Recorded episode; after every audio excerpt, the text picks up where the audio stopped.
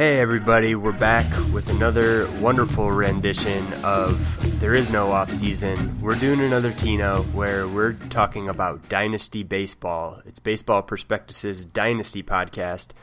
I'm Mark Barry. With me, as always, JP Breen. JP, how's it going, man? Just trying to get to the. Like, I was just thinking before we started that free agency is officially open, correct? Yeah, as far as I can tell. Yeah. So like the stove and Chase Anderson got traded, so the stove is heating up. Chase Anderson got traded. Eric Thames uh, ended up parting ways with the with the Brewers organization um, for reasons unknown. Because apparently now I'm going to have to deal with is Ryan Braun going to play first base questions for the next four and a half months. but, the answer is maybe. Well, the answer was like he did kind of two years ago, and everyone thinks that first base is something that you can just put any human at and they will be able to perform well. But I think most people forget the fact that Ryan Braun has one of the worst statistical seasons at third base ever, and it was largely because his footwork was terrible. And putting that at first base is not necessarily the best thing that you can ever do. No, so. but you can you can learn, right? Like you can that stage in your career, you can just pick up a new position like as nothing. That seems like something that a lot of people would be able to do. I'm now getting to the point. Oh, I'm like basically I. I was gonna say, I think Ryan Braun's still older than me by a couple of years, but I'm getting to the point now that I mean, I, I, I kind of feel like he would always be older than you, right? That that wouldn't change. Yeah, it's a fair point. yeah, no, that's a good point. But I was gonna say, like, I'm now at the point that I'm not sure I can learn new things, um, including how time works, apparently. So, uh, so no, I don't. I don't necessarily know. But the Brewers did this with like Khris Davis. Um, mm-hmm. uh, for years, where everyone was like, "Just Khris Davis is terrible in left field. Just put him at first base." And everyone's yeah. like, "He he tried," and the team said it, it didn't go well, so they decided not to do that. And then everybody just yelled about it for a long time, and then he got traded. Yeah, I sort of think that that's a, a pretty standard thought process of just put somebody at first base because it usually works, but then when it doesn't, it really doesn't, and you just can't you can't ever go back to it. Well, well, you can, but you can't do it with success. Yeah. Well, like so, the Brewers, I think it had to have been 20, 2013 or 2014 that they had Yuni Betancourt and Alex Gonzalez at first base for a little bit. They had um, the, the, glory days. I was gonna say they had somebody that nobody probably heard uh, has heard of, and that's uh, Blake Lalli played there for a little bit as well. And the best part was uh, David Stearns had to ask had to answer a question about whether or not they would move Keston Hiura to first base, as if that makes any sense. Um, and then, of course, then the question is, then who do you have at second base?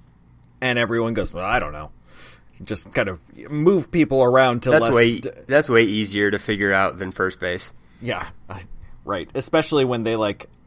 You would imagine that they have something in place or something in mind if they already decided that their in-house option was not the better option. So, we'll we'll end up seeing what happens, but that has all happened before even free agency is open. So it's going to be a phenomenal year of questions about rosters, undoubtedly. Yeah, well, and that leads us to our opening question, which is uh, where do you think the big pitchers are going to land? Um, and I think you're talking about uh, Julio Teheran, right? Certainly, and and I would imagine people are, are then wondering whether or not he's going to be a sixth or a seventh inning reliever. uh, so I, I don't. It's so fascinating because I do it too. Like I'm excited to see where Cole and Strasburg and uh, Rendon, who we'll probably won't talk about today, but uh, we, we, will definitely talk about him eventually. And it's it's a Charlie Brown Lucy type thing where I'm like, oh, okay, this is great. Gerrit Cole is going to sign somewhere, and I mean, is there any evidence? Like people say that they're going to sign and they're in on these guys, but is there any evidence that this is going to be something that happens before like January, February? I guess the fact that they're pitchers is less of a is somehow less of a concern because Patrick Corbin signed relatively early last year. So maybe, but it just seems like we're kidding ourselves that there's going to be a lot of movement happening quickly. Yeah, it's it is strange. I think Strasburg might have a shot if he ends up going back to, to Washington. Yeah. Um, that might be something that can materialize pretty quickly. But the biggest thing that we've heard in the last what two days or so, forty eight hours, has been. I think it was the Dodgers basically came out and said they're not really looking to spend money. The Red Sox came out and said they're not really interested in spending money. The Cubs are like, well, we've got huge budget constraints. I think the Yankees have already questioned whether or not they want to spend all that much. And, uh, you know, the Astros already said that, well, we probably could afford Gerrit Cole, but we're not sure we want to. Yeah. Um, and so I think the biggest thing that we've been seeing over the last couple of days is all of these big market teams that you would. I know a lot of it is posturing, but I think in the past couple of years we've also seen it. It's not posturing. That these teams don't want to spend money. They don't want to go over the, the the luxury tax threshold. If I don't, you know, if they don't have to, and they certainly don't have to. I, I think your I think your expectations about these things dragging on longer and longer is is probably how it's going to happen. I'm not necessarily sure if this is something in which Boras is going to push Gerrit Cole to, to sign, you know, as quickly as we would like to see it happen. Yeah, it's it's annoying, but that just gives us more time to speculate on where they're going to land. So, if you had to pick real maybe realistically and where you would you wish it would happen, where do you Yeah. think Gerrit Cole is going to go? I so I think everybody keeps talking about go, Gerrit Cole going to uh, the Angels, and and I and I understand that. I do think that the Yankees still make a lot of sense. Um, I think that that Gerrit Cole. I still think he's probably going to end up going to the Angels just because I think that there's so much smoke there. Um, but I would say that the Yankees are probably second. The Yankees might be more interested in somebody like you know, I don't know if it's Zack Wheeler or something like that. But but Strasburg, I think he ends up going back to the Nationals. Uh, but I think the dark horse to to look at is um, is going to be Atlanta Okay. because I was looking at Atlanta's uh, their kind of like their their contract layouts, and I think it's like sixty million. And I mean, they they are bringing back Nick Markakis, so that's going to eat into that a little bit. yeah, it was like a whole four million dollars. Absolutely, it was it was big, and all of their uh, all of their highly prized youngsters, whether you're looking at Acuna and everybody else, basically uh, already signed. So they've got their their beloved contract uh, certainty in terms of knowing exactly how much that they're going to have to budget. The thing with Atlanta that's always difficult is the fact that they are owned owned by a corporation, which I know everybody is owned by uh, certain business. Um, I don't know if you want to say business interests or business Sure. organizations in some capacity, but I do think that we've seen again and again that Atlanta is really constrained by a very fixed budget every single year. So it will be interesting to see if they go, but they could really use a high end guy.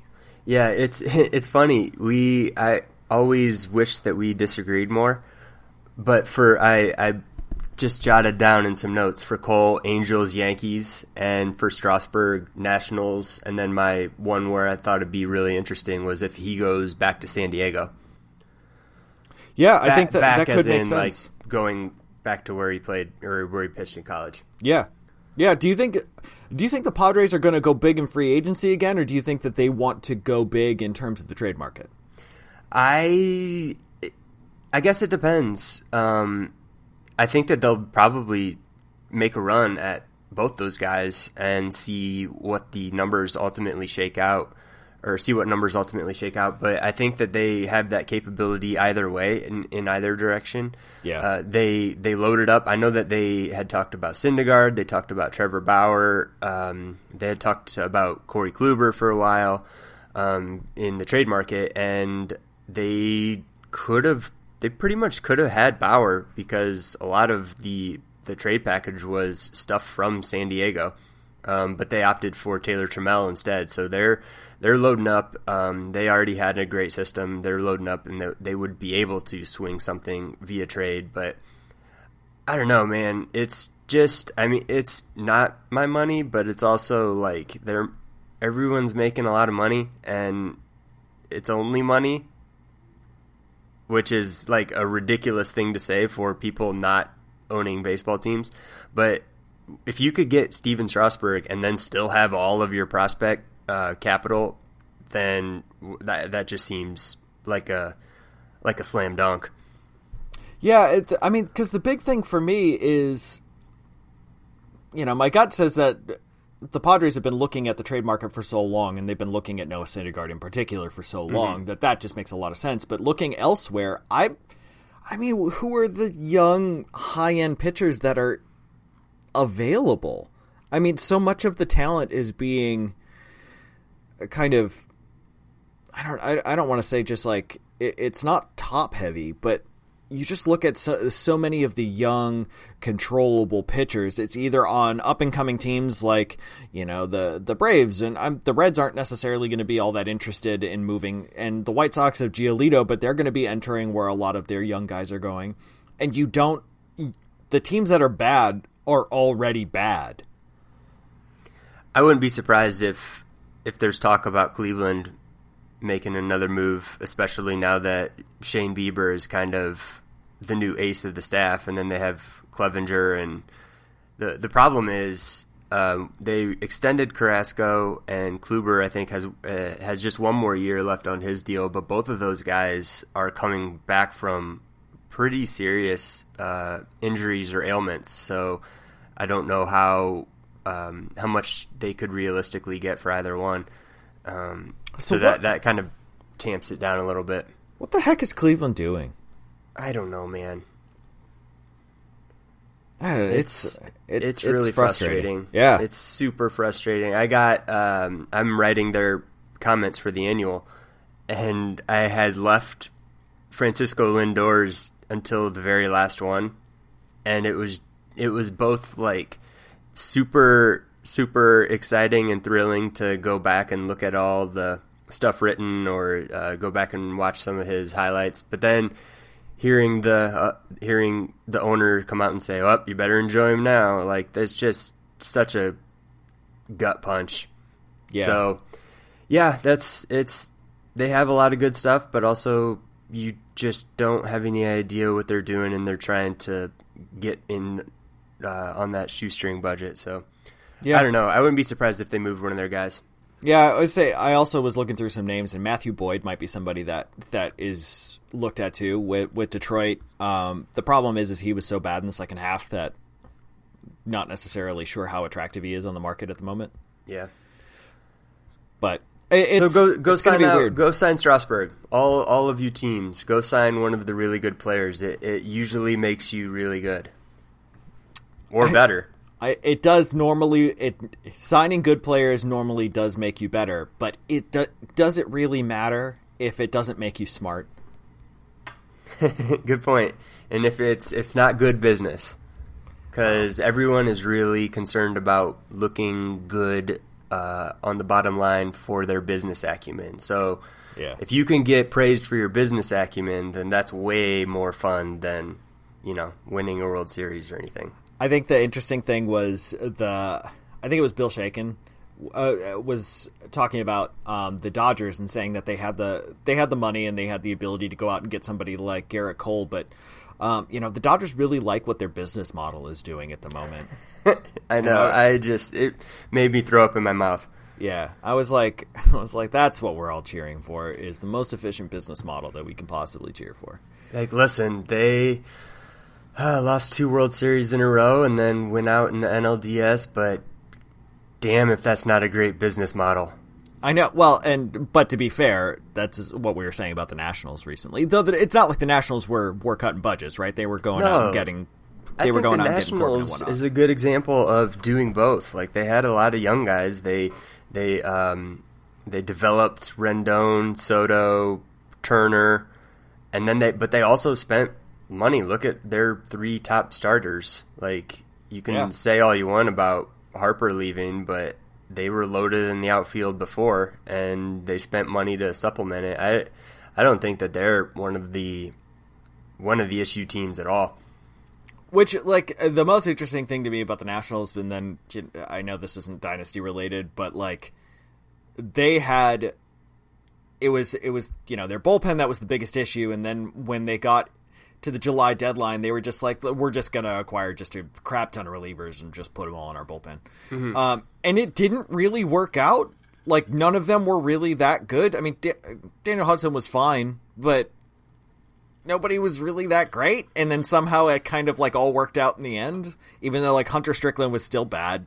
Like I don't Yes. even remember who else they got. Like uh, Shane Greene wasn't uh, was no Shane Greene went to to uh, Atlanta. to Atlanta, and Atlanta did the same thing. They were just like, let's just throw a bunch of arms at it. Yeah, it seems like uh, that the new every every year uh, postseason there's something new that they that teams trot out bullpen wise, and and we're all always like, oh, this isn't sustainable in the regular season, and it sort of has been until this year. I don't think the oh yeah, just throw all your good starters in the bullpen. Also, I think that that one is finally one where we're like, all right, well, this is a postseason strategy that actually won't work in the regular season. Yeah, it, it'll be it'll be interesting because like the Brewers are kind of doing a weird thing where they're I mean it's not really weird. They're they're basically trying to get as many multiple inning relievers as they can. Um and then basically saying we don't think we need to spend that much money in our starting rotation if we can have a really flexible uh, bullpen that can go multiple innings. And God, let me. It's like every both September's man it has worked really well. Yeah, makes. I mean, it makes sense in theory. It's just bringing it into uh, bringing it into the into practice in the in the postseason, and that is just kind of a crapshoot. So who who knows? Yeah, well, you know, sometimes you get Trent Grisham in right field letting the ball by. Yeah, you know, that, that's what happens. that that was pretty much it. That would have been uh, that would have been a World Series. I think that that checks out um, That's- as that's far what- as the roadmap goes. That's what it shows. And if we know anything about bullpen strategy, it's make sure your bullpen also plays right field. Yep. So speaking of uh, bullpen guys that play right field, let's switch over to our two to watch. Or no, we'll do some housekeeping first. Yeah. Um, I'll just uh, give a shout out to uh, to folks on on the Discord. Good chat again this week. Um, we got uh, actually a couple of questions I think for this week's podcast in the the Discord as well, and just kind of going through. And some people were a little bit concerned about the fact that I said that I looked at one of my dynasty league teams and realized it was really bad, and um, and I knew it was bad, but then it was like kind of in September, I kind of just like set it and forget it, and then looked back after the uh, after the the postseason, and was kind of going through because got to start thinking about keepers, got to start you know trading is opening up again, got to start preparing for the supplemental draft, and was doing all of the stuff and like made me reevaluate my roster, and I was like. It, it, it's really bad. um, so that was like really depressing. And then looking at some of your other ones and and kind of realizing that oh, I've got a little bit more depth here than I was expecting. I can play around with some things and trying to like I was a little bit more engaged where I looked at uh, my one for TDGX and I was just like is is bad, man. Is not good. I, my pitching is actually pretty decent in it, which is not not something that you really want to hang your hat on. But um, no, yeah, I took a peek at your uh, at your lineup in preparation for the episode where we just do a trade negotiation the whole time, and you know, see And you- do you does anything look good, or do you want to make a deal, or and, And yeah, you you, do have some good you do have some good pitching options. Yeah, I thought you were gonna say, and I, you're like, I looked at your roster and I was like, no, I do not want any of your pieces. uh, uh, well, and like I still have like Ian Kinsler for some god unknown reason. I think like every time I've tried to trade him, that everyone is like, I don't really want him, and I was like, that's fair. Um, I get it, man. Yeah. So we'll see. But uh, so the Discord's been been good. So uh, thanks to the folks that've been been active on that. Yep, Discord's Um, cool. And then we've got uh, the Patreon at patreon.com slash Tino Podcast. If you want to get involved there, if you want to uh, look at the ad free options, if you want to look at uh, getting involved in the Discord, it's all all on that. And then uh, again, we're still looking for the Dynasty League options and trying to make sure that we can get that all filled out so we can we can move forward with it. Again, more more and more emails, and we got folks on the Discord, we got folks on Twitter talking about how they're really interested in it, and that's great. Um, until we actually get that filled out, we can't really move forward with it because we don't know who to who to go forward with. So, um, get involved. And, I know that we've had some hiccups maybe as far as uh, ads are concerned, but if you join the Patreon option for ad free, then you don't even have to worry about that. So easy, easy fix. Absolutely. So, uh, get involved at uh, Tino Podcast or nope, that's uh, patreon.com slash Tino Podcast. Uh, you can find that at our Twitter account, which is uh, at Tino Podcast. Um, you can also get in contact with uh, Mark or myself on Twitter. You can find that in the show notes. You can also get.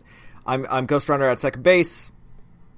Mark, hit him with your uh, Twitter profile. Yeah, I'm at Hoodie and Tie. So just uh, yeah, if you have any questions or we need to make any um, you know make any adjustments or headway, hit us up. We'll figure it out. I'm a little disappointed that we stepped on my perfect relief pitchers that play the outfield segue uh, in two to watch. What was your What was your segue there? Nah, what, what? The most non sequitur segue ever. So I was just like, yeah. Speaking of these guys, here are four guys that have nothing to do with that. I was gonna say, what your relief pitcher who play the outfield is Jahmai Jones yeah. with the Angels. Um, yeah, so I actually brought uh, Jahmai Jones to the table because he's somebody that I've liked for quite a while, and he had and he, it's kind of like jumping off of what we were talking about last week, guys that had a really disappointing season, and Jahmai Jones has kind of had a, a disappointing season for a couple of years in a row now. But the biggest thing that really happened this year was you know, like the batting average was still bad, and I was going to kind of come to grips with the fact that maybe he was just going to be a bad average kind of mm-hmm. guy, but he could maybe offer some speed. He could offer double digit uh, homers, and we can kind of like figure that out. And like on base percentage leagues, maybe that happens. And then uh, it, he just like stopped running as well. I don't know. Like it, it, basically, he hit 234. He had a, a 308 on base percentage, a 324 slugging. All of that nobody gets excited about. But unlike in 20, 2018, in which he had over 20 stolen bases, he only had nine this year. He only hit five home runs. And I still like him. Like, he's still somebody that I just like, I still have a, a soft spot for. He's only 22 years old. He's moving to second base. He's still learning all that. He's still got the speed. He's still got some raw power. But, like, it's just not coming together. And every year I do wonder if, like, it's just something in which even if he makes it, it's not going to be anything that's exciting in the first, eh, you know, in the first place. Yeah, he stole nine bases this year and was thrown out eleven times, which is extremely not what you want. Well, and to be fair, like that's not that's like completely against what was happening in 2018 as well. Yeah, I mean he was only he was only thrown out four times in 2018. So I guess that he at least attempted 20 stolen bases is the silver lining here yeah, I guess that yes. If we need a, if, if we got a silver lining, it is um, it is that. No, I'm I'm with you on Jones though. I think that my expectations have gotten severely tempered, but I'm not out. I guess if that makes sense. I'd I'd like to know where the power went. He I know he didn't ever hit like a ton of home runs, but at least he was hitting doubles and getting extra base hits. Like the the slugging percentage um, drop is a little bit concerning, but yeah, like it's there's a lot of human elements, like we always say, that could go into it, and this will be his third year at a new position. Maybe that's something that he'll have a little bit more of a comfort level, and that could help. It's it's something that it's hard to put a number on because it's pretty much impossible. But it, it's definitely a factor, and it's something that you need to think about before you completely throw in the towel. Yeah, and I mean, because the biggest thing was like, if he was going to be a dude who could be kind of a 15 homer, 20 stolen base guy, like you can deal with the fact that the average isn't great if he's still going to get on mm-hmm. base because he could still, you know, he could still score some runs. Um, and and that's not like an impact profile, but it's still a useful profile, especially as stolen bases are going down. Uh, but like if he's not going to run, and he's still like he's hitting for even just like less power, I'm just I I don't know where the redeeming qualities are. Um, and I and again like I I get into the spot where I'm like I know as soon as I like give up on a guy that I really like over a long period of time, uh, then he's like going to suddenly get better. But yeah, it seems like with those guys, with the ones that are just your um, almost the personal favorites, you have to go down with the ship. I think. Like, uh, well, this officially isn't going to happen because I just couldn't stand the notion that it would actually work out with me having given up. So I, I just ride those into uh, into early retirement. Good. Well, yeah. Then you talk me into it. I'll I'll I'll, I was gonna stick with him anyway, and I I only own him in one league, but it it was still one of those things that I was looking at, uh, you know, potential keepers, and it was like, is there a reason to keep Jahmai Jones other than the fact that like the reason is I want to? Like that's not a real reason. That's not like a well, legitimate when it reason. comes down to it, that's the only reason. Yeah, no, I mean t- to be fair, that that is true, and and like he is only twenty two, he's still getting into the spot, like. But uh, but you, I saw put somebody who also had a little bit of a disappointing season. Yes, I picked Jesus Sanchez, who we talked about a little bit just around the trade deadline. I think um, he switched Florida teams, so he now plays for the Marlins, and he caught my attention when I was reading some um, one of the beat writers did a projected 2019 lineup, and his name was mentioned as a potential uh, outfielder. It obviously they'll probably uh, finagle the uh, service time, so it won't be opening day, but we could see Sanchez earlier maybe uh, than we had thought. His time with the Marlins has been interesting. Like the batting average got better which is not saying much because he only hit 206 in the first um, in the first uh, 18 ga- or the first trip through AAA with the Rays. It got better. He hit 246, 338, 446 um, with the Marlins. I like he struck out a little bit less. He walked a little bit more, and we have some eyewitness reports. Uh, Keanan Lamb saw him uh, this spring um, when he was still with the Rays, and there's a lot to like. It's it's high risk, but good hand-eye coordination, which bodes well for the hit tool not completely falling off the map. And there wasn't any, there weren't any really red flags as far as why his season was so disappointing. Um, I think that he's definitely one that ha- is has that stink um, of oh wh- why haven't we heard anything about Sanchez? Must be because he's bad now. And like Jones, he's 22. He should see some time in Miami this season. He doesn't run really, but he could be a decent hit, um, and then you know chip in a little pop. I I'm still interested in seeing Sanchez, and I think that we could see um, you know see see that come to fruition sooner rather than later. Well, I think the interesting thing about uh, about the Marlins, I guess, is that they did this with um, they did this with uh, Jazz Chisholm as well.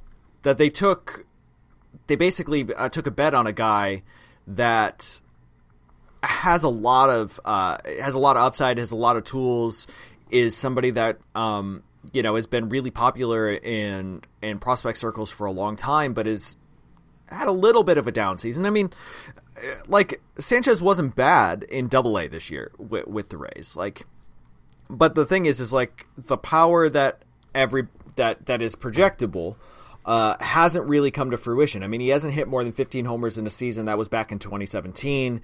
Even you know, even this year, it was like what 13 homers. Uh, last year, when he really took a step forward and got everybody's attention in High A, that he still only hit 10 homers that year. And obviously, you know, he's only 22 years old. He's he's just getting to, to, to AAA. He hit for more power when he got to AAA.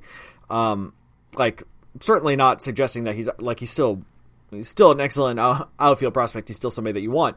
Um, but what I wanted to bring to the table when you were saying that he is a potential guy that we are going to see in the Marlins outfield, you know, they've still got Lewis Brinson, who I would imagine they're still going to give every shot to, but he's not somebody that I'm interested in in, in Dynasty. Mm-hmm. Um, they still got Mon- they've they've still got Monte Harrison, and Monte Harrison was out for a lot of the year. He was injured, um, but he was somebody with a huge power speed um, ability with the Brewers. He was somebody that ended up kind of like flagging a little bit when he when he ended up making the transition. He's he went to the the Marlins in the uh, in the Christian Yelich trade, but even with the Marlins in Double A when he had a, a, down year because he only hit two two forty, he still had tw- he still had nineteen homers. He still stole twenty eight bases. He's still you know everybody wants to, to talk about the fact that he was a former wide receiver recruit with um, I think it was Nebraska, and in AAA this year, before he got hurt, he had nine homers, 20 stolen bases in just over 200 plate appearances. He hit 274 with a 357 on base percentage. Still somebody that like glides when he runs. Mm-hmm. He's he's an excellent, excellent athlete, and I know him quite a bit just because he was with the Brewers, um, and so I paid attention to him a lot at that point. Talked to a lot of folks about him, um, and obviously saw him when he was was uh, with the Timber Rattlers and stuff as well. But he's still somebody that I think a lot of people are sleeping on. And is is it like he's is it Sanchez is just I think Sanchez is probably a better prospect than Harrison. I'm not 100% sold that that Sanchez is a better fantasy prospect than Monte Harrison though. Well, I don't think that those two things are I don't think that the presence of Harrison or Sanchez negates the other. I think that um, I just pulled up their their depth chart, their uh, roster, and it does have Lewis Brinson penciled in in center field, but then it has Jon Berti and Harold Ramirez. Um, neither one of those guys is somebody that I think would block Sanchez or Harrison for any extended period of time. I, I know that Berti was decent last year, but he plays all over the field, so he's not locked into center field.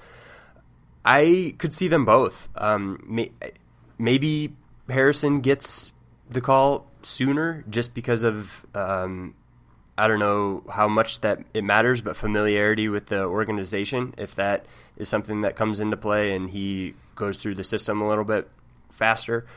Um, but I think that I think that we'll see them both this season, and I Miami's interesting, and I hate to say it because it's way more fun making jokes about Derek Jeter, but I like a lot of the stuff that they have in the pipeline. Their their their pitching is legitimately fun. Yeah. Well, I should say is. they're non Urena pitching. Well, that's that's your uh, closer, Urena.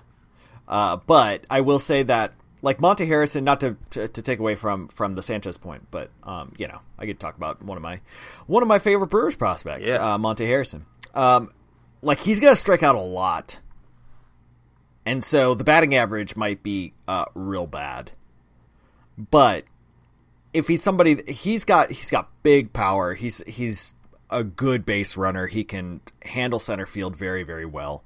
Um, and he's and he's an intelligent guy. Like he's a he's a guy who's going to make adjustments as he goes, and so like I'm not saying that he's going to always just be a dude who can't hit for average, but uh, you know he's got the track record of not hitting for average, and he's got the you know he's got a his swing isn't really built for average, um, and he's got a strikeout rate that is not built for average. so that's not that's not going away, but he is going to get on base still. He still has the ability to draw walks, and if he can draw walks, he can still potentially hit 20 homers, and if he's going to steal, you know, 30 bases, yeah, that's definitely the separator. Um, I think Sanchez could hit for a better average, even though he didn't do it in AAA last season. But the separator is absolutely the the speed for Harrison because Sanchez has just not really shown that uh, that skill set. Yeah, I and I think Sanchez probably still has the the the higher upside as it goes along. I still think he's got the ability to probably access the power a little bit more as he goes forward, just because the hit tool is going to be a little bit better. Um, but but I was just interested in when you were saying that you were saying that you were uh, that you were looking at the depth mm-hmm. chart and seeing that Sanchez was somebody that was going in because I think that Monte Harrison was going to get a lot of buzz until he ended up going down with an yeah. injury. Yeah, they have they have an interesting team, and I would not have said that last year at this time. No, and you know, and they've still got they've got your Lewis Brent. They've got ba- basically what ended up happening is in the Brewers trade with the Yelich trade, they basically sent them a bunch of dudes who had no hit tool and like said they can hit for a lot of power and they're pretty fast. Uh, did no no sense that they're actually going to hit. And they traded the um, guy who has a great hit tool, hits for a lot of power, and is very fast. And Christian Yelich made every Brewers fan really, really happy in an interview with MLB Network, in which he was saying that his favorite thing about the reason, one of the big reasons why he thinks he broke out is because he loves playing in Milwaukee. Oh my god! And everyone was like, "That's phenomenal!" And I was like, "I was like, mm. going to be a future politician, Christian Yelich, kiss ass."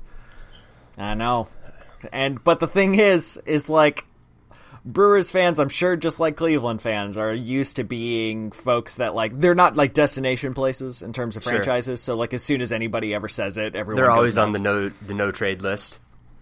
Yeah, you can't ever trade him, right? And everyone's like, "Do you extend him?" And I was like, I mean, if he'll do it, absolutely. I, I mean, I guess, but I was like, it, they had the Ryan Braun extension that they extended him twice when they didn't even need to. Um, so as soon as somebody shows an ability that they want to maybe stay there for an extended period of time, uh, Mark Attanasio jumps. Well, you mentioned the Ryan Braun extension, which kind of hurts. And that brings us to our second pair of pitchers who are also both hurt. Tell us about Yeah. Anderson Espinoza. I just wanted to bring Anderson Espinoza to the table because he was one of the most highly touted pitchers when he got hurt in 2016. Oh my gosh. he has not he has not thrown since. No, he had another Tommy John last or this And April. and like I just I just assume that you I assume that just you can't own him, No, right? Like is that where we're at? You just can't own him. I mean, he's only 21. No, I, I, don't, I don't think you can. I don't think you can either. There were there were injury concerns before to Tommy Johns, so I kind of think that he, he needs to sit on the waiver wire until you hear anything, like the slightest thing that's encouraging, because there hasn't been anything in three years, and there won't be anything until there might not be anything ever, but there won't be anything until at least maybe August of 2020. But at the same time, did he just, you know, get his Tommy John surgery out of the way? Which t- which Twice. time? Yeah, bo- both times. He got it out, so that means now he can pitch for what ten years in a I row. think, I think that that is what it means. I think that is Maybe this is just next level galaxy brain thinking by Anderson Espinoza and the Padres. It's just just get it out of the way. Do it twice. Yeah, maybe he, maybe what? he's going to come back and be able to throw 200 pitches in a game, 300 innings in a season, and it's just he's his arm's going to be bionic. That's the new money ball. Yeah, that Is absolutely. the, the new market the new market inefficiency is just banking innings by taking getting extra uh, Tommy John surgeries early. wow, did we just stumble on something? I, a very injured pitcher, I think, is what we stumbled on. Well, I hope Yeah, I, I mean- hope he I hope he pitches. I hope he comes back because it's just Yeah. a brutal story. But as far as fantasy is concerned, he's not really on my radar. so when when he was because I was just trying to think about the fact that we talk about a lot of like pop up mm-hmm. pitchers, and Anderson Espinoza when he was getting when he was getting love, everyone went nuts and like you know they were kind of treating him as a top 50 prospect um, and now i feel like we've gotten to this place in which just no one wants pitchers at all Well, except for your Um, TDGX team. look my tdgx team actually has pretty solid I know that's what I'm Don't get me saying. You're the only Yeah, one that I wants got- pitchers. i got luis patino i've got uh, dave pearson i think what alec hansen is my other one uh, and then i've still got like jon duplantier i still got other guys so don't get me wrong I because in some ways like I had this thought in my mind that just because like nobody wanted any pitching, I might as well go out and get some of the pitchers I Yeah. liked because nobody would want them in the first place. Yeah, that's uh, it's But- it's chess. Really, It's- really smart thinking. It's it is uh you know what TINSTAAP is that what is that what you say? Yeah. like the there is there is no pitching prospect or no such thing whatever the acronym is. Um the really reductive one. Um I just is is there a pitcher that you would see like if we're looking at the lower levels of the minors right now so say below I don't know below high A are there any pitchers that you're just like going nuts over Not re- because I can't. really. I couldn't think of any. No, I and I think that this is sort of um, a byproduct of what you just said about Anderson Espinoza. Like everybody went nuts for him, and then something like this happened, and everyone was cautious about pitching even before, and now everyone is just even way more cautious. So I, I sort of think that you don't hear that as much about pop up pitchers in the lower levels. It just isn't something that really comes up as much. So, what do you think about my uh, my dumbass theory about the fact that everyone is undervaluing pitching so much that actually it's a decent time to buy pitching? I don't. I mean, I don't think it's a bad theory. I always think that you need to zig when everyone else is zagging, but I also think that you can put a caveat in where at least have the guy be in high A or double A, maybe. Yeah.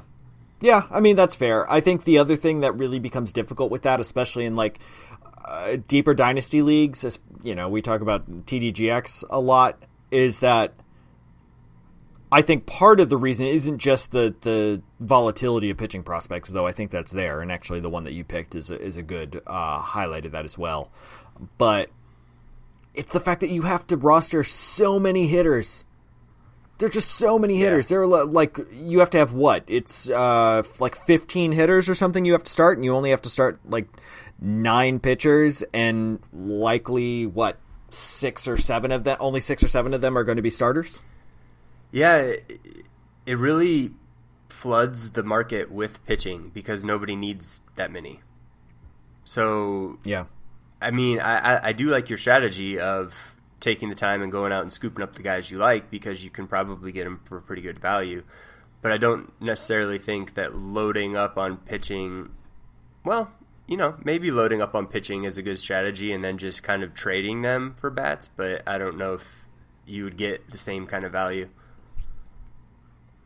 No, I think my strategy has been like if there is a guy that has a pathway to being, you know, an, an actual like impact starter, like Luis Patino or somebody like Nate Pearson. Um, like those were the people that I ended up going, and I actually took both of them in the supplemental drafts. I didn't actually trade for them, but or no, I did trade. I traded for Patino. I, I traded uh, Wil Myers last offseason. I traded Wil Myers for uh, Vidal Brujan and uh, Luis Patino, which actually I'm happy yeah, about. That's a pretty good. So, deal. yeah, I did do that. Um, but yeah, that's just something to think about. But so, who, who is the who is the oft injured pitcher that you went for? I picked Brent Honeywell, who was rehabbing and he was on his way back from Tommy John, and then broke a bone in his elbow, which just sounds like it's the worst. Uh, it's like one of those things that I heard it and then I immediately like grabbed my elbow. Yeah. And then I was also like, what does it mean to break a bone in your elbow? Nothing good. Like no good meaning from that. Yeah, I was just like, what does that mean? I thought an el- like I thought your elbow was like. I mean, maybe I'm just a moron, but like I thought it was a joint. Like I thought it like your elbow was your joint, and then it it was your arm bones that were there. Mm-hmm. But maybe like is there an elbow bone? Well, I mean, yeah, and it's connected to the arm bone. Right. Good. This is exactly what everybody wanted in this podcast. I think is like, I mean, I mean, at least you're like medically uh, informed adjacent. Yeah. Well, yeah, good point. I mean, yeah, I was gonna say at least you like you live with somebody that could, would know. That. Sure, yeah, I could I could find that out if uh, I wanted to, and just didn't take the time before picking Honeywell. So I I don't I don't know anything. The it's sort of the, the same, body. but it's sort of the same question um, for Honeywell as it was for Espinoza. Maybe uh, it's maybe it's a little bit less. Is he completely off your radar because he was in AAA before he got hurt and he was a candidate for maybe getting a late season call? But the like this injury is bad, and getting shut down when you're rehabbing is also bad. So there's a there's a legit possibility that we just don't ever see Honeywell. And there's also a legit possibility that he comes back and resumes his path to being like a dude, like a legit dude. And the range of outcomes is maybe wider than anybody I've ever seen. So it's a lot it's a lot like Kaprielian in some ways too. Like it was just this notion of like he could just be absolutely nothing. Yeah, right because of the injury. And concerns. I think Honeywell's ceiling is even higher than Kaprielian. Oh yeah, hundred percent. Yeah, hundred percent agree. so that. So, what do you do? I mean, you can't. I don't think that. I think that with the ultimate upside, you can't just be like, well, he broke his elbow when he was rehabbing from Tommy John. That's that's it for me. I'm I'm I'm off. I'm out of the Honeywell business. But that's not. I don't think that that's an unreasonable stance. If that's one that you want to take. Um, I will say that if uh, somebody wanted, if somebody was completely out on Honeywell, that I would be buying. Yeah, and then you factor in the Rays, how they utilize pitchers. Is he? I mean, he's probably not going to pitch more than five innings in a start if he does. I mean, that's putting the cor- the horse ahead of what is it? Uh, the cart ahead of the horse. The cart ahead yeah. of the horse. Yeah. Yeah. God, we're we're killing well, because- it. We're killing it today with like, you know, with uh, you know, adages and sayings and medical advice being, and. I was gonna say, being dumbasses. Um, yeah.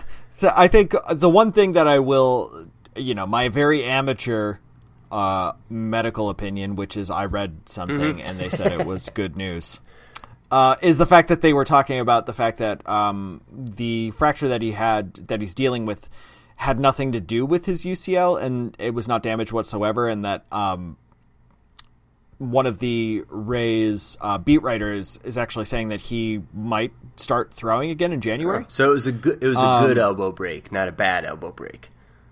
Well, I think it was like at least it didn't also break his ligament, which I don't really understand, but that's not another that's aside the beside the point. Um, because like at the same time, you do wonder there are going to be so many people that just want to be out, but at the same time, if I was owning Honeywell, I just know that I that like I couldn't cut him because that doesn't make any sure. sense. But like I'm also not going to get good value. Right. The only thing that I could do is maybe get somebody else who's you know, I don't know, like your Jahmai Jones. like somebody that people are just kind of out on um or good old fashioned challenge such, trade what, yeah, what was it? The uh, Josh Hamilton, Edinson Volquez. Yeah, was that was that one of the like big challenge trades that ended up happening? Yeah, I don't know. I don't know what you do with Honeywell. I think if you own him, you just kind of have to ride it. I think it. I'm with you though that depending on his price, I would be interested in picking up some shares because of because of the ceiling. The ultimate ceiling is still really high. It's just that the floor got lowered even farther than it does for a regular pitching prospect. Yeah. And and like I don't know, he was somebody that was going to miss bats mm-hmm. and and you got to get to the place in which it doesn't seem uh, that a lot of just because I was going back to look at some of the um, the beat writer responses that you know when it ended up happening and what people connected to the Rays were saying, it, it sounded like they were almost saying it wasn't as bad as it could have been, um, which you know I guess that's fine, but at the same time, my rudimentary thinking on like pitching injuries is, uh, if somebody's having severe shoulder issues, like I'm out. I'm not interested to deal with somebody that has shoulder problems. Um, That's fair. But but elbow issues, they've been like surgeries and rehab and stuff. So many people do it. So many people come back. So many people have. Uh, there's so many track records. Like I don't know what the track record is on like people coming back from broken elbows, but I mean, does it have anything to do with the fact that he throws a screwball? I think that that's that's definitely going to be a piece that's written this winter. Is did the screwball screw Honeywell? Hmm. Yeah. Uh, no, I'm not acknowledging. Yes. That. All right, let's hit some questions. Yeah, let's get. We'll, we're going to ignore that and move to questions. Uh, all right, so we got an email from Chris in the ICT, which I'm not exactly sure what the ICT is, but I don't know. He says thanks and loves the podcast, so so Chris is good my yeah. book. Um, so he says, "Dear Tino Squad, He's looking for some help with his keepers and his 2020 plans. He's in a 20 team head to head league that is a 7 by 7 roto with uh, saves and holds. And it's using uh, on base percentage, slugging percentage, uh, quality starts, all of those things. So he was, uh, so he made the playoffs in 2018, so he's still in contention. He still has a pretty good team. He says he didn't make it in 2019 because he's in the strongest division, and he's not sure if he's really in rebuild or go for it mode. So he ended up going through and he uh, listed his entire team. He went through all the all the folks he's got. He's got 35 man rosters, but they only keep anywhere between 18 and 23.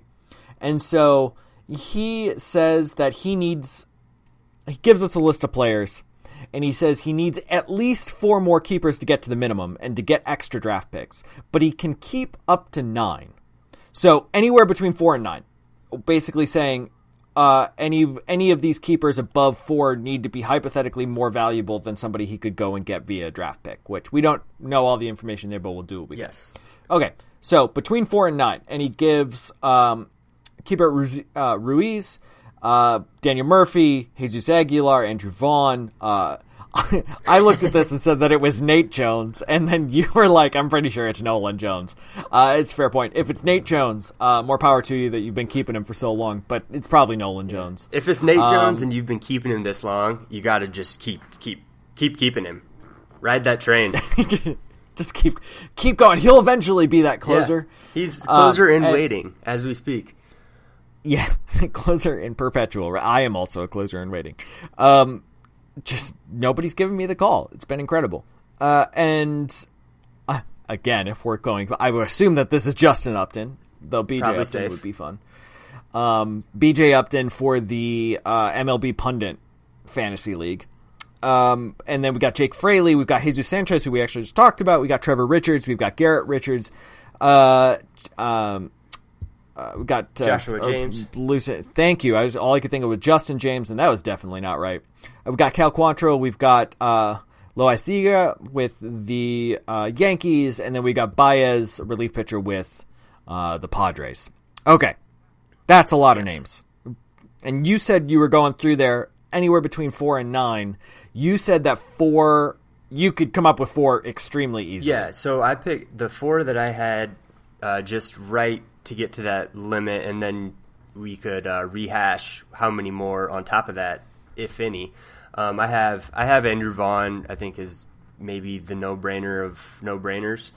Uh, I have Nolan Jones, Jesus Sanchez, and I have Cal Cal Quantrill because I really liked what he did last year for the Padres in his first season and in his first full season, I should say. And I think that he's an interesting kind of like mid rotation guy moving forward. Um, so those are my four. I think there's some others that are probably keepable also, but there's something uh, there's something enticing about getting the extra draft picks too, uh, just in case somebody uh, makes a mistake on their keepers or has too many keepers. Um, so what would yeah. you say? Did did you have any names to add to those four? Uh, yes. So uh, Cal Quantrill, I actually could kind of take or leave. Um, I, I wouldn't be opposed to, to keeping him, but like I think I'd rather have Loaisiga. Okay. Um, but I think Keibert Ruiz you have to keep. Um, I think his, and I know he's a catcher. I know he's now blocked by Will Smith, but he's still one of the best fantasy catchers that's available in minors. Um, I st- he still has, I think, all star capability. He a little bit of a down year, but the the I still like him a lot. I'd be keeping Ruiz. I'd be keeping Andrew Vaughn, Nolan Jones. If you have Nate Jones, I'm keeping him too because I agree. You have to. Yeah. You just have to roll with it. Um, I still think you keep Justin Upton. I think he would be a hard drop too, as well. So I think that. I mean, unless you're, if you think you're going for it, I think you have to keep Justin Upton. If if you're not 100 percent into going for it, then I think you can maybe you can take it or leave it. Um, do you keep Garrett Richard? So I, I like both Richards, and I have kind of been in on both both those guys for the last few years. I think that they're probably just off the list because you'll be able to find somebody kind of similar to that in the draft, especially if you have a few extra stabs at it. And if and if yeah. somehow that backfires, then you might be able to scoop one of those two guys up or both uh, with those extra picks. Yeah, I think that's that's where I stand as well. I, and it's not even really clear that Richards is going to start. Um, I mean, the Padres have a lot of uh, have a, a, lot of pitching options. You know, and Quantrill's not just the only one, but they're they're going to have a lot of uh, a lot of options. It's going to be interesting. I Garrett Richards, I think you could probably comfortably get uh, via the redraft. So I think I agree that I would not be keeping him. Um, I don't think I'd be keeping Jake Fraley. I'm not Baez. I think you can you can comfortably let go. James, I'm not really on. James had Tommy John surgery, right? Did he? Or am I or am I like not remembering this? No, I, I not recently. All right. Well, maybe I'm making that up. So, uh, well, he was on the playoff roster, yeah. so that's clearly not clearly not the case. So, uh, I might might think Corbin Martin, maybe he had Tommy John. He was with he was with the Astros. Oh yeah, he definitely. Did. Um, so also, I think yeah, he got yeah. traded in the Greinke deal. He did, he did, because uh, when I was writing it on very little sleep, I had forgotten the fact that he had Tommy John surgery, and then one of our kind commenters said that I was a moron. Ah, you gotta love and kind was, commenters. Well, and like to be fair, I did forget. uh, but like the stupidest thing was is like I wrote the the transaction uh, analysis like earlier in the uh-huh. day and like mentioned he had Tommy John surgery, and then I wrote the stash list later at like three in the morning, and uh, didn't mention that he had Tommy John surgery, and so I was like, I just clearly forgot. Um, so I think the, my biggest problem with uh, with Richards the the Rays version mm-hmm. is I'm not 100% sure he's going to start. No, I agree with you. I think he could be one of those guys that goes 3-4 innings after the opener.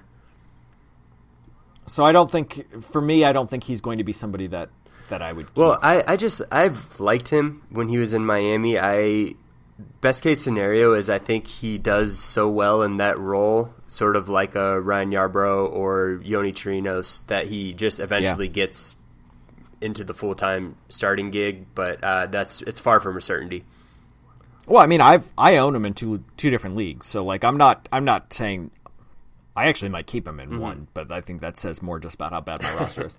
Um, so yes, that's TDGX for people playing along at home. I think I'm going to keep him.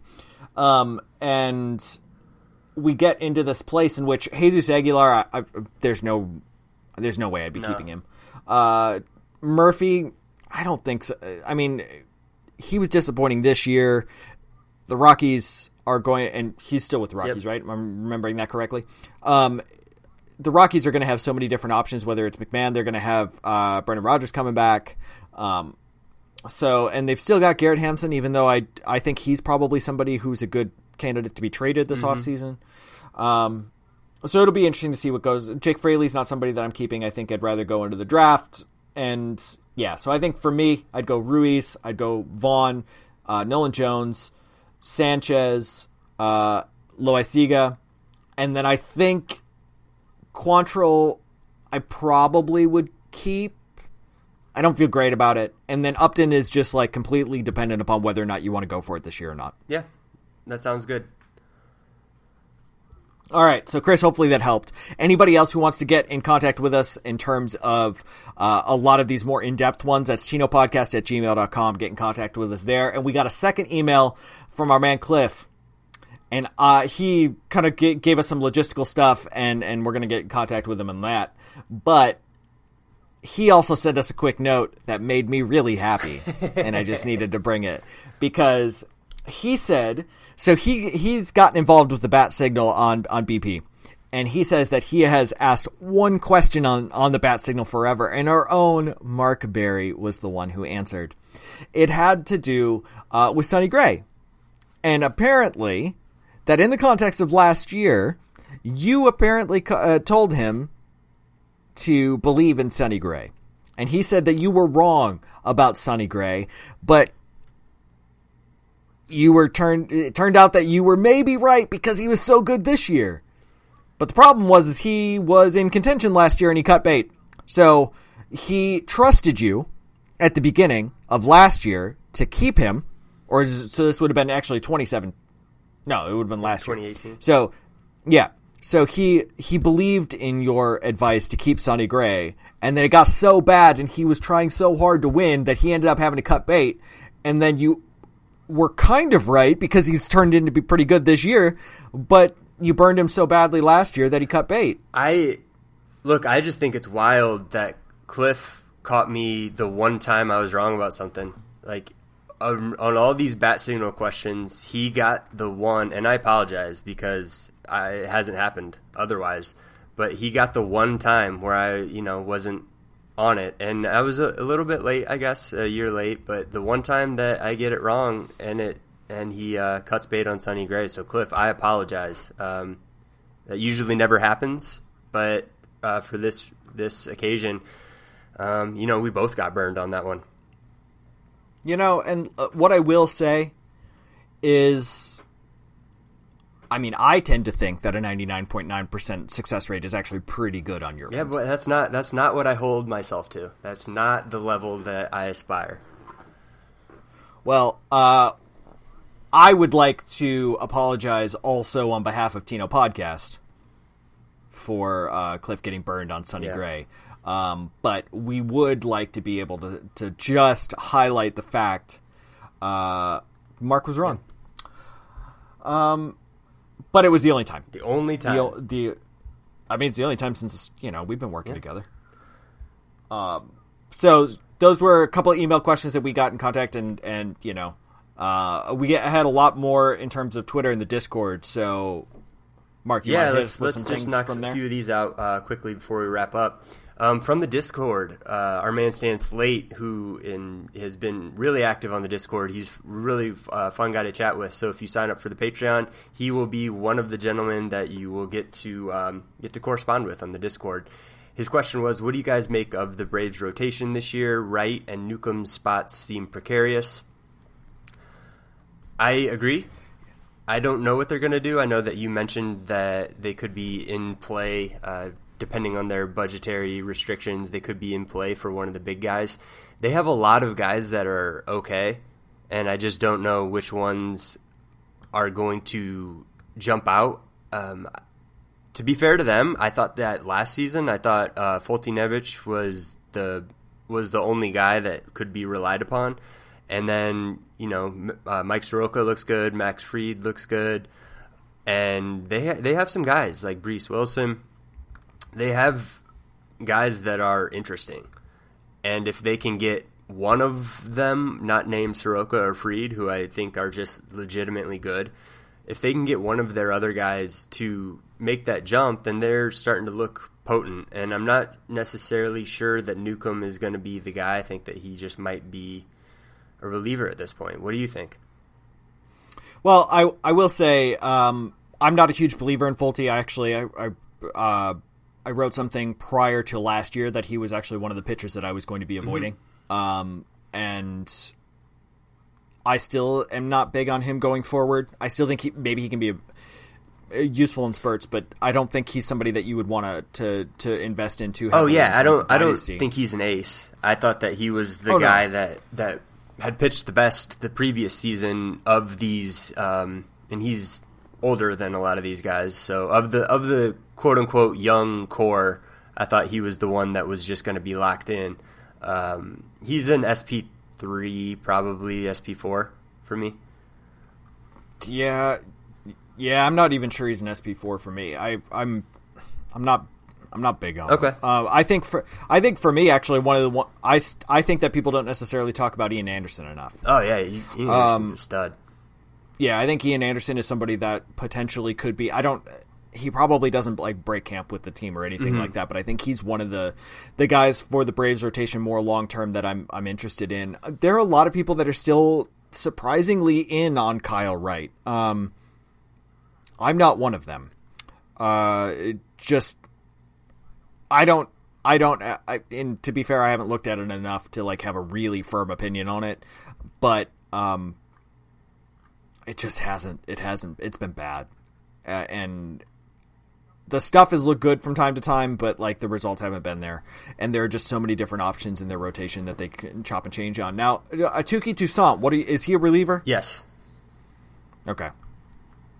Because last year they were kind of bouncing him back and forth. And who knows? Maybe if they start to employ the opener, he could be the guy that goes three innings. But I don't. I don't see him as a guy that's going to go more than five innings effectively, or more than a handful of innings effectively, really.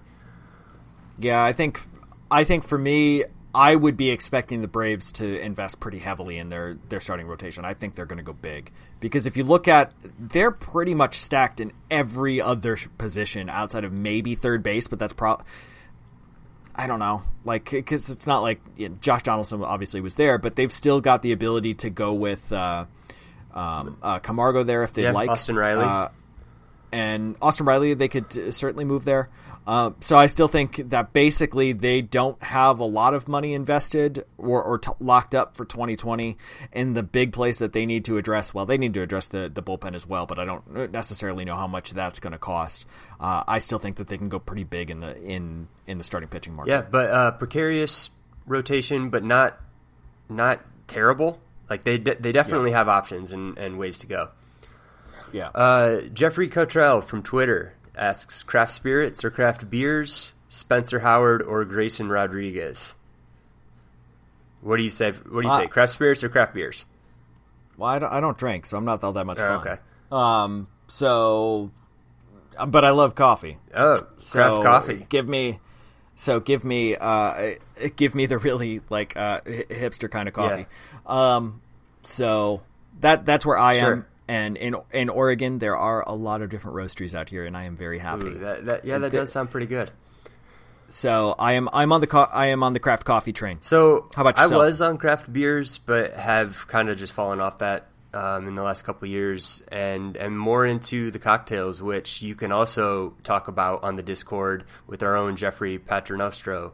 So shout out to all his cocktails. Um, I went to a place while we were in Tokyo. Tokyo, excuse me. I can't talk. I can't pronounce names. Um, that was you just walk in and sit down and say, "Hey, I would like something that is fresh and not very sweet and maybe citrusy," and then they would just come out and bring you a drink. So that was pretty cool um, as far as the craft spirits are concerned.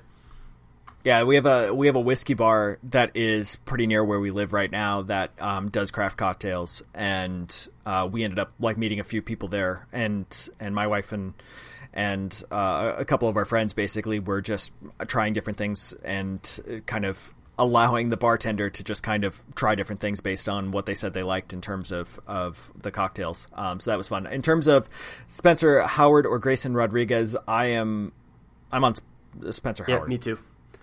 Yeah. All right, Echo in Green asks on Twitter rank these three bats who only got a taste this season for the next three years Trent Grisham, Nico Hoerner, Jake Fraley. Uh, Nico Hoerner, even though I still think he's going to be a little bit overhyped, I don't think the power or speed is going to be. I think he's kind of really have to have a whole lot of uh, volume because I think he's largely going to be kind of a 280 to 290 hitter guy. I don't think he's going to hit 20 homers. I, I I don't think he's going to run much, and so it's going to be a, a lot of contextual stats. Um, but I still think he's the the safest bet out of all of them. I think Trent Grisham's probably second. I think Jake Fraley's third. I'm not sold on either of them long term in being impact guys, but yeah. I, so I think probably Hoerner for sure is a clear first, and then probably Grisham, and then Fraley. But No, I I, think I I think that's um, the right order as well. So I don't have really anything to add. I I like Hoerner as one of those guys that um, is can play a few different spots, can just move around the field. Really good for positional flexibility. And I know I said that I didn't have anything to add, and then added something. So let's move on. Scott from on Twitter, uh, Zach Daniels at Zach Daniels Senior. Any veterans coming off a disappointing 2019 that you are targeting as buy lows in Dynasty? I I was trying to think of this, and I wasn't actually 100 percent sure, so I was going to kind of punt. Yeah, so I, I just wrote down a handful of names um, that are uh, various degrees veterans and various degrees um, disappointing. Jose Ramirez is somebody I'm taking the temperature on uh, for their uh, dynasty manager just because I think you saw at the end of the season before he got injured, he was rounding back into form. I'm still all in on Jose Ramirez. So I think that uh, he just last year in redrafts he was the third pick, uh, pretty much across the board. So he's a guy that I um, don't have any concerns about. Um, Corey Seager is another one who just seems like his stock has just plummeted for some reason. um, in Dynasty, and he's still really young and still pretty talented and still plays for the Dodgers for now. Um, I don't think Buster Posey's washed. I, don't Yeah. think that he like he was really really bad this year, and uh, catcher's so uh, so bad that I would I would take a look at Buster Posey. I don't think that he's terrible, and so he could be. Um, he's not going to be a top three, top five guy, but he could be just outside that for me. Yeah, I still. I mean, uh, the easy one for me is Jurickson Profar. Um, I still think I don't think he's going to be a stud, but I think yeah, I think he's pretty clearly better than he was last year. Um, I think he'd be somebody I would be interested in. I think David uh, David Peralta is somebody I'm interested in as Mm-hmm. Yeah, well. Um, just because even if the power doesn't 100% return and like you're kind of stuck with 2019 David Peralta, like that's still solid. It's what like 15 to 20 homers. He's going to hit 270. He's still going to be able to drive in some runs. I still think it's a, a decent profile there. Um, I think. I, I mean, to be honest, I think Manny Machado is somebody that I'm like. I know we talked about it a little bit before. I think people are too far down on Manny Machado. Oh, without a doubt. I I think he's somebody that again I would be I would be looking at. Um, so off the top of my head, I think those are the ones that I might be going for. I might also be going for Josh Reddick as well. Um, I still think he's going to hit for more power than he did this past year. I, I know he's not going to play a ton, but um, but he's still somebody that I would be interested in. Um, and also Edwin Encarnacion is somebody that I might be kicking the tires on as well. Yeah, he's he's not going to be the batting average guy that he was, um, and he was never premium batting average, but he was better than he has been the last couple of years. But he hit 30 home runs again. That just seems like death taxes and Encarnacion hits 30 home runs. look, and I bring me Edwin Encarnacion in Miller Park is what I want.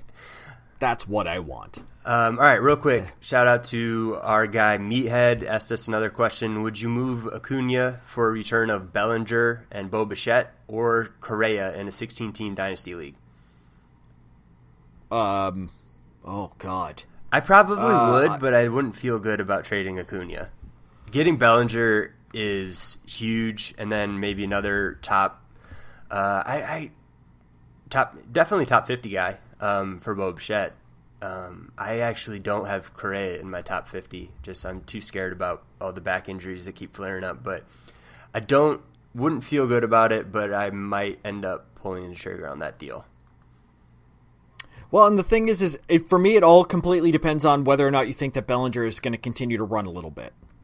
Because my immediate thought was, yeah, clearly you do that. I think that Bellinger is, is good enough that that's a clear that's a clear win. But then I was like, I don't like Acuna is so valuable because he's he's premium in every single offensive He's category. so so good. I mean, it's 40 homers. He had 37 stolen bases last year. He's not going to kill you in average. He had over 120 runs scored.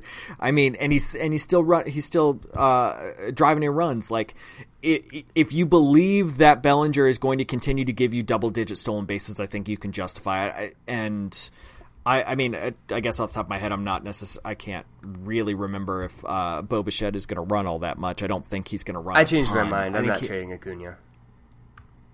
Well, I mean, I guess Boba did have. Ah, he stole 32 bases in 2018. 2019, he still stole 20. Oh, I just can't. I can't. Yeah. You can't trade Acuna. You just can't. I think. I think if you're in contention, I don't think you do it. I think if you're rebuilding, I think it's a no brainer. Okay. Well, uh, last question. Um, we'll just hit on this really quickly, just because I thought it was interesting, and I might try and flesh it out a little bit in an article in the future because I thought it was uh, a cool idea from Jack Cecil, who is a repeat question offerer. So thanks, Jack, for this. Looking at players' exit velocities and plate discipline, who's your favorite player to project making a mechanical tweak and go full Jose Bautista? So I I just wrote down a few names, and, and like I said, maybe we can flesh this out in an article or something. But I just looked at guys who hit the ball hard, who maybe hit the ball on the ground a little bit too much, and guys that uh, could take a walk or two. The big one on the list is Tommy Pham. I think he would be. He does everything well, uh, but he just hits too many ground balls. Um, And then similarly, maybe to a lesser extent with the plate discipline, uh, Trey Mancini, Bryan Reynolds, Ryan McMahon, I think also all could use uh, a little bit more loft, and they could uh, they could make a pretty significant leap. So I think for, for me, like this is kind of a boring answer, but it's actually something I I haven't seen anything that actually shows that exit velocity is predictive. Like every single time we all talk about exit velocity, and I think so much of this is coming, and I understand that intuitively it makes sense to say that high exit velocity means you're hitting the ball hard, but I have not seen anything to suggest that it's actually predictive. Yeah, so I guess that's why I maybe detoured into who are guys that have good skills but hit too many ground balls um, yeah. and are still in er, early enough in there because I had Eric Hosmer on this list too, and was just like, eh, he already got paid. What's his incentive to actually change his swing and improve because he's not going to get paid more? So I, I, picked a few guys that were still on that contract before they would um, before they actually got paid. So that's kind of where I was at with my answer. Yeah, I mean, I don't. It's so hard because the big thing about Jose Bautista is like no one. Yeah, it was just out of nowhere. And and it was like all of a sudden he just became an absolute monster. Um, and and that's like the biggest. I mean, that's like the big thing about a guy like um, like Paul Goldschmidt as well. It was just like all of a sudden it just like was was just monstrous. Mm-hmm. I would. I mean, like it's not the same thing because he actually has a he has a um, a prospect pedigree. He still is somebody that I, I you know has had some success and and somebody that a lot of people, depending on who you talk to, will really like. But I think Dominic Smith is actually somebody that can do could be pretty big. Uh, well, if we're if we're gonna start talking about Mets, I think that that's uh, our cue to get out of here. Well, and the thing is, is like I'm not 100 percent sure if like all of a sudden like Jeff is listening to this and his and his like ears start bleeding because I mentioned uh, Dominic Smith, or if he's like super happy. I'm not. I actually don't really know which one that is. Um. So well, yeah. Ju- judging so I think, by the message board, I can guess one way or the other. Yeah. Good. Good. Not happy. He's not happy. That's big. That's big. That means we won. that means we won. And it also means that that's probably it for us for this uh, for this episode of Tino. Thank you so much for all the questions. Hit us again uh, at Tino Podcast, patreon.com back, uh, slash Tino Podcast, Tino Podcast at gmail.com. Keep coming. It definitely gives us stuff to talk about. And I think that we'll probably have more things once – um, some of our off-season pieces start to roll out. Um, once we can get this dynasty league off the ground, we'll have a lot more uh, fun, fun, fun stuff to talk about. So stay tuned, keep listening, keep the questions coming. We appreciate all of it. Uh, got anything? You got anything? W- words of wisdom to leave all of us with before next week, JP? No, I think making Jeff mad about uh, talking about Dominic Smith is exactly what I needed to do to to, to peace right. out. Shout out, shout out Dominic Smith. We love everyone. See you next time.